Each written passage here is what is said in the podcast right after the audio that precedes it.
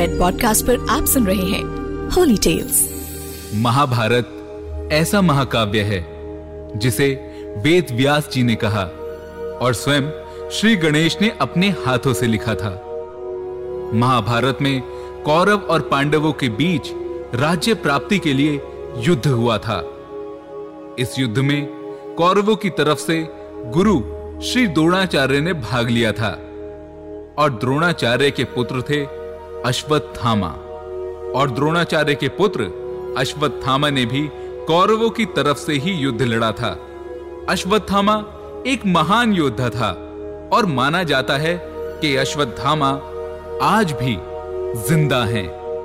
कौन है ये अश्वत्थामा? आज मैं आपको यही बताने वाला हूँ। नमस्कार, मैं हूँ हिमांशु शर्मा और रेड पॉडकास्ट के होली टेल्स में मैं आपको सुनाऊँगा अश्वत्थामा की कहानी। तो आइए, शुरू करते हैं। अश्वत्थामा द्रोणाचार्य का पुत्र था। उसका जन्म महाभारत काल में, यानी द्वापर युग में हुआ था।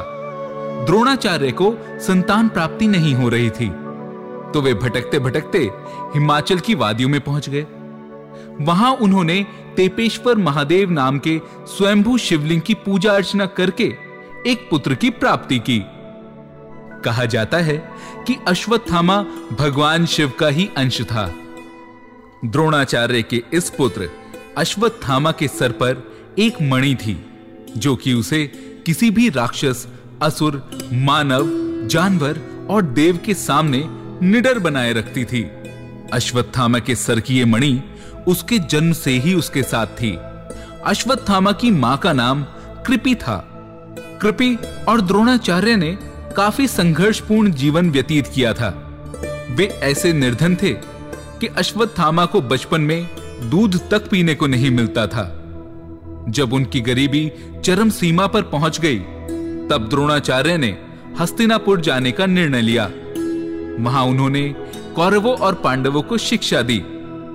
पांडवों और कौरवों के साथ साथ ही उन्होंने अश्वत्थामा को भी शस्त्र और शास्त्र विद्या का ज्ञान दिया।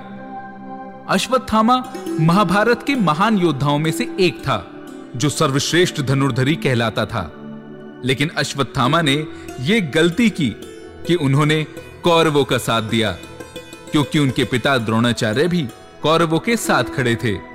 द्रोणाचार्य ने यह सोचकर कौरवों का साथ दिया था कि राज्य से निष्ठा रखते हुए वे राज्य के खिलाफ नहीं लड़ सकते। युद्ध के समय उन्हें किसी भी कौरव या अन्य योद्धा की ज़रूरत नहीं थी। और एक समय, द्रोणाचार्य और अश्वत्थामा, यानी ये दोनों पिता पुत्र ही पांडवों की पूरी सेना पर भारी पड़ रहे थे। तब भगवान श्री कृष्ण को युक्ति आई। उन्होंने सोचा कि क्यों ना गुरुदेव द्रोणाचार्य को बल से नहीं, बल्कि छल से पराजित किया जाए, क्योंकि युद्ध में तो सब मान्य है। भगवान श्री कृष्ण ने पांडवों में सबसे बड़े। युधिष्ठिर से कहा कि आप गुरु द्रोण को कहिए कि अश्वत्थामा युद्ध में मारा गया, जिससे गुरुदेव शोक में डूबकर अपने हथियार त्याग देंगे। युधिष्ठिर ने भगवान श्री कृष्ण से कहा कि धर्म की रक्षा के लिए मैं गुरुदेव के खिलाफ छल करने के लिए भी तैयार हूँ। तो आप मुझे बताइए कि मुझे क्या करना होगा। भीम श्री कृष्ण की युक्ति समझ गए और उन्होंने एक हाथी की ओर इशारा करते हुए कहा, मजले भैया, जरा बताइए तो कि उस हाथी का क्या नाम है? इसके बाद उन्होंने एक हाथी को मार दिया और उस हाथी को मारकर भीम गुरु द्रोण के सामने चले गए और उनसे कहने लगे, गुरुवर, मैंने अश्वत्थामा को मार डाला है, पर गुरु द्रोणाचार्य को उनकी इस बात पर भरोसा नहीं हुआ और वे जानते थे कि युधिष्ठिर कभी झूठ नहीं बोलते।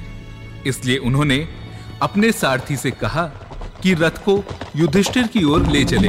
युधिष्ठिर के रथ के सामने पहुँचते ही उन्होंने युधिष्ठिर से कहा, क्या यह सत्य है कि अश्वत्थामा की मृत्यु हो चुकी है? तब युधिष्ठिर ने कहा, हाँ, अश्वत्थामा मारा गया, परंतु हाथी। लेकिन जिस वक्त युधिष्ठिर ने कहा, परंतु हाथी, उस समय भगवान श्री कृष्ण ने शंखनाद कर दिया था, जिससे गुरु द्रोण को लगा कि अश्वत्थामा, यानी उनका पुत्र मारा गया है। इस तरह युधिष्ठिर के मुँह से झूठ भी नहीं निकला और काम भी बन गया। ये बात धर्मराज युधिष्ठिर के मुँह से सुनने के बाद द्रोणाचार्य शोक में डूबकर अपने सारे शस्त्र ज़मीन पर डालकर शोक मनाने लगे।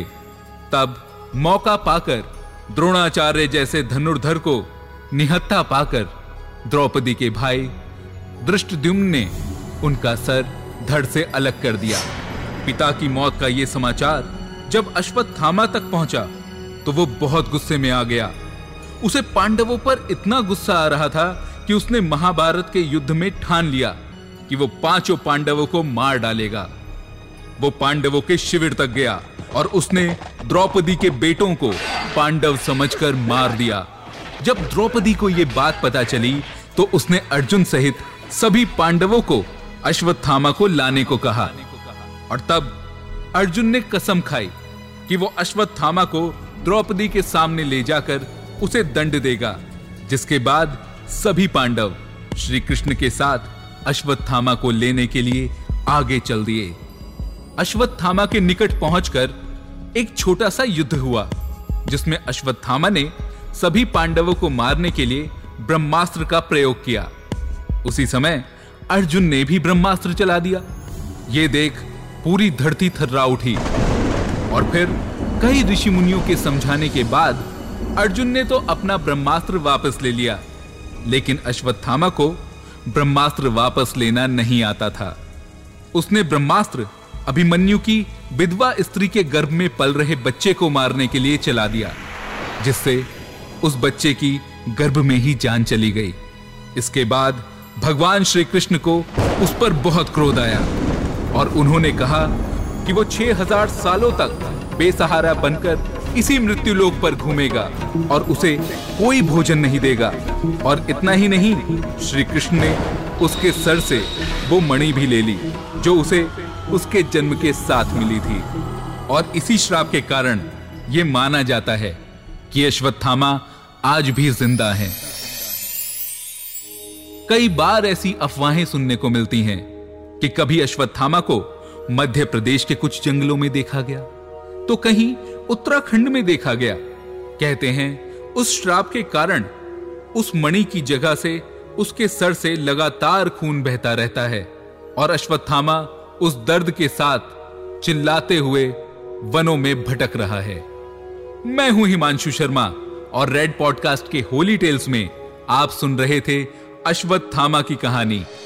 ऐसी और कहानियों और जानकारियों के लिए जुड़े रहें एस्ट्रोलॉजिक के साथ फेसबुक इंस्टाग्राम यूट्यूब और ट्विटर पर। और अधिक जानकारी के लिए द एस्ट्रोलॉजिक डॉट कॉम पर संपर्क करें।